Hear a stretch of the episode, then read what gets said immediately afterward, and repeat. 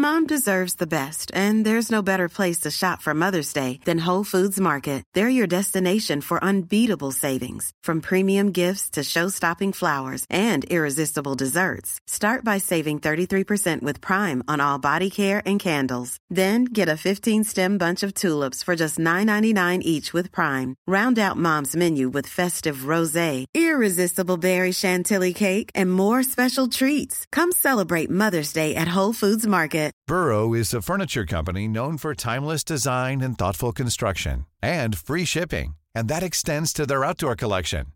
Their outdoor furniture is built to withstand the elements, featuring rust-proof stainless steel hardware, weather-ready teak, and quick-dry foam cushions.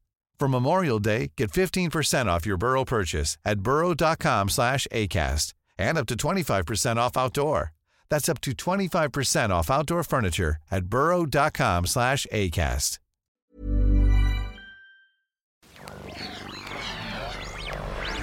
A D N. It's Headphones Neil!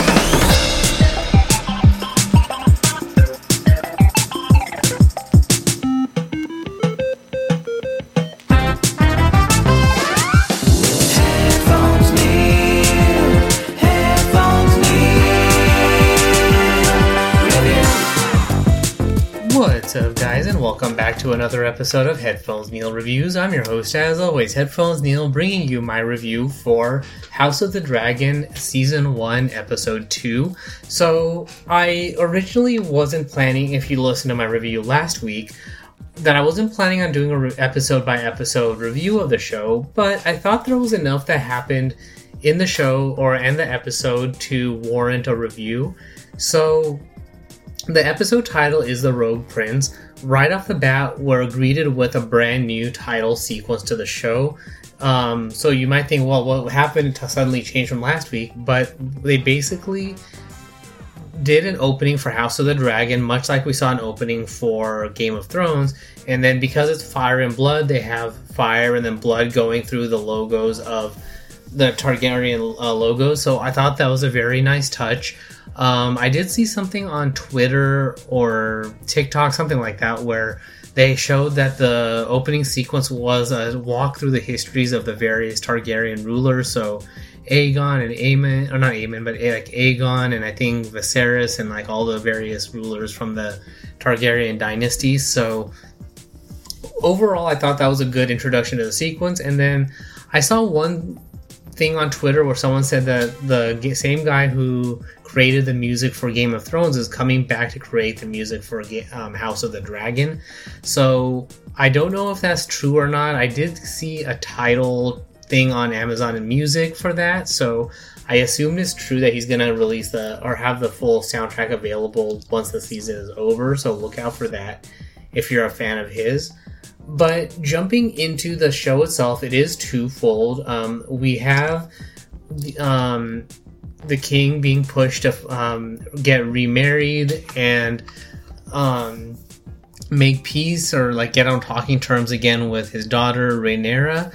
Um, so we have, of course, the uh, we have the Hightower, the Hand of the King guy, um, pushing his daughter, and his daughter essentially getting close with the king. So originally, with the first episode, we would have thought that it was one of those things that was along the lines of um, we didn't know, quite know, you know, what the scope of why he was doing that was.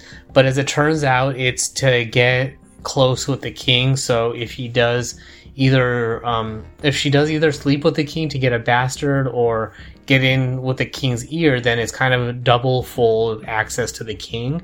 But it was ultimately to get in the king's good graces to, um, when the whole idea of remarrying comes up, that she um, will be the chosen one. Um, we have the story originally starting with um, Corlys Velaryon trying to get his daughter or his niece or something, the 12 year old girl married off to the king, which doesn't quite work out just because, of course, because she's 12 years old, there's no real um, connection or history or anything like that there. Um, Here's a cool fact a crocodile can't stick out its tongue. Another cool fact you can get short term health insurance for a month or just under a year in some states. United Healthcare short term insurance plans are designed for people who are between jobs, coming off their parents' plan, or turning a side hustle into a full time gig. Underwritten by Golden Rule Insurance Company, they offer flexible, budget friendly coverage with access to a nationwide network of doctors and hospitals. Get more cool facts about United Healthcare short term plans at uh1.com. Everyone knows therapy is great for solving problems, but getting therapy has its own problems too, like finding the right therapist, fitting into their schedule, and of course, the cost. Well, BetterHelp can solve those problems. It's totally online and built around your schedule. It's surprisingly affordable too. Connect with a credentialed therapist by phone, video, or online chat, all from the comfort of your home. Visit betterhelp.com to learn more and save 10% on your first month. That's BetterHelp, H E L P. Millions of people have lost weight with personalized plans from Noom, like Evan, who can't stand salads and still lost 50 pounds. Salads, generally, for most people, are the easy button, right? For me, that wasn't an option. I never really was a salad guy. That's just not who I am. But Noom worked for me.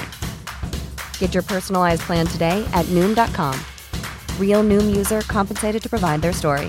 In four weeks, the typical Noom user can expect to lose one to two pounds per week. Individual results may vary. Burrow is a furniture company known for timeless design and thoughtful construction and free shipping, and that extends to their outdoor collection.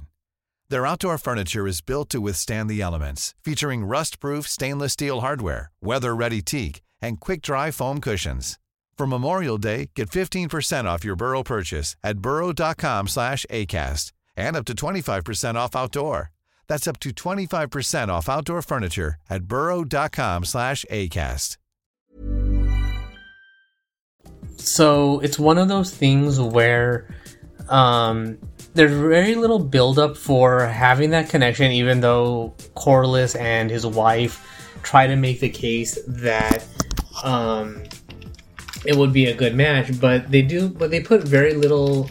They kind of do more talking and less like actual application for wanting to have the king marry her. So you know, if she was around or if there was a connection between her and the king, much like um, the Hightower girl, then it would be one of those things where it um, it would have made for a more impactful thing. But at the end of the day, for Corlys Velaryon, it's just him trying to have political maneuvering and get in the king's good graces, which is ultimately why he picked the Hightower girl for his new wife.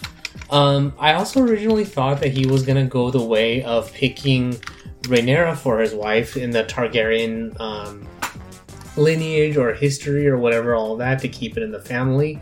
But I got to thinking after that this it might have been one of those things to keep it in the family um, that happened later, or maybe um, the Hightower girl is unable to give him a daughter, so that's why, or give him a male heir, so that's why he ultimately um, marries his daughter, and that starts that whole inbreeding thing for the or with the um, Targaryen. So I thought all of that was while it was a lot of talking and slowness that um, that all seemed to work. It's a lot of politics and all of that stuff. Um, but the episode really shines on the flip side where um, we have the hand of the king going in the king's place to um, try and talk um, the king's son Daemon out of his um, staying at Dragonstone to um, what, what could be a perceived perception of war against the king. Um, Daemon does say that he's the only one who could talk negatively about his brother, so it feels like he's trying to um, either force the king's hand to into action in the free cities, or um, he's trying to take over the Westeros himself in order to have that power and all that.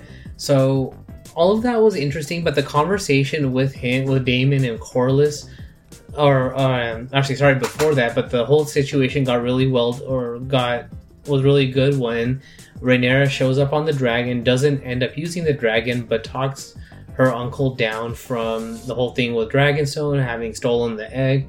So she essentially recovers the egg and does what it looked like the um, Hightower guy was gonna be unable to get done. So basically was kind of proving herself right and proving themselves right that in, in order to deal with Ta- Daemon, a Targaryen needs to go deal with him. He can, and essentially the king has to start doing things himself and not have other people do stuff for him. So, on one hand, that's there's that, but then on the flip side, it shows how much power the Hightower, or basically the hand of the king, has. And then we round out the episode with Corlys talking to Daemon about how um, they're they've built everything they've had up by themselves, and that they're not going to get the respect they deserve until they are able to prove to the world about what they're able to do. So they have a conversation about the second sons that or that they're second sons and they're only secondary to the eyes of society. So it feels like much like the gold cloaks creation in the first episode. We're either going to meet the existing um, second sons in the free cities, or um, Daemon and Corlys are going to go and create the gold cloaks, or go, go and create the second sons out of the um, the like whoever those people are who are raiding the cities and Corlys's vessels and all of that in the free cities. That essentially they're going to round them up, uh, centralize their power, and create the second sons as a force to be reckoned with in that whole if I remember right, it's basically they're an army for hire. So basically, an elite fighting force that if you pay them, then they'll essentially take out anything they anyone you want. So because Daemon has already proven his abilities with the gold cloak, I feels like that's kind of where they're going here, and they're going to become prove to be a power to fight against um, Westeros and the King. So that's just speculation, but I just like that whole tie-in with what feels like to be an introduction to the Second Sons. Um, the whole thing with getting remarried, um, not quite on the fence, but for me, I'm suspecting they're trying to go the route of introducing the whole thing of marrying within the family because they were unable to, or no one's been able to produce male heirs, or it maybe it starts with um, the king and Rhaenyra that because she's able to provide the king a male heir that they decide to start keeping things in the family from there on out. So that's all there is for this particular review. So overall, good episode. I probably give about an 85 to 90%. Like I said, the whole thing with the politics and getting remarried was kind of slow, but um, it's starting to pay off very nicely. The second half with Daemon and all of that stuff was the much more interesting part of the episode, but it's good to have a more traditional introduction to House of the Dragon um, to mimic what we saw in Game of Thrones. It kind of would have been nice to have a slightly different theme song instead of the same Game of Thrones one. I was listening to a podcast, I want to say House of Thrones maybe, where they said it's a little bit different, so I'm going to go back and re listen to it and see what. See if I can notice the tonal shifts in it, but in my first watching, I didn't notice a difference from the original. So that's all there is for this particular review. So if you have any feedback, comments, updates, what did you like or dislike about the episode, you can comment on this post on Twitter at PatelN01. The website is headphonesneil.reviews for past episodes, subscription links supporting the show, and all of that good stuff. But thanks for tuning into this particular episode, and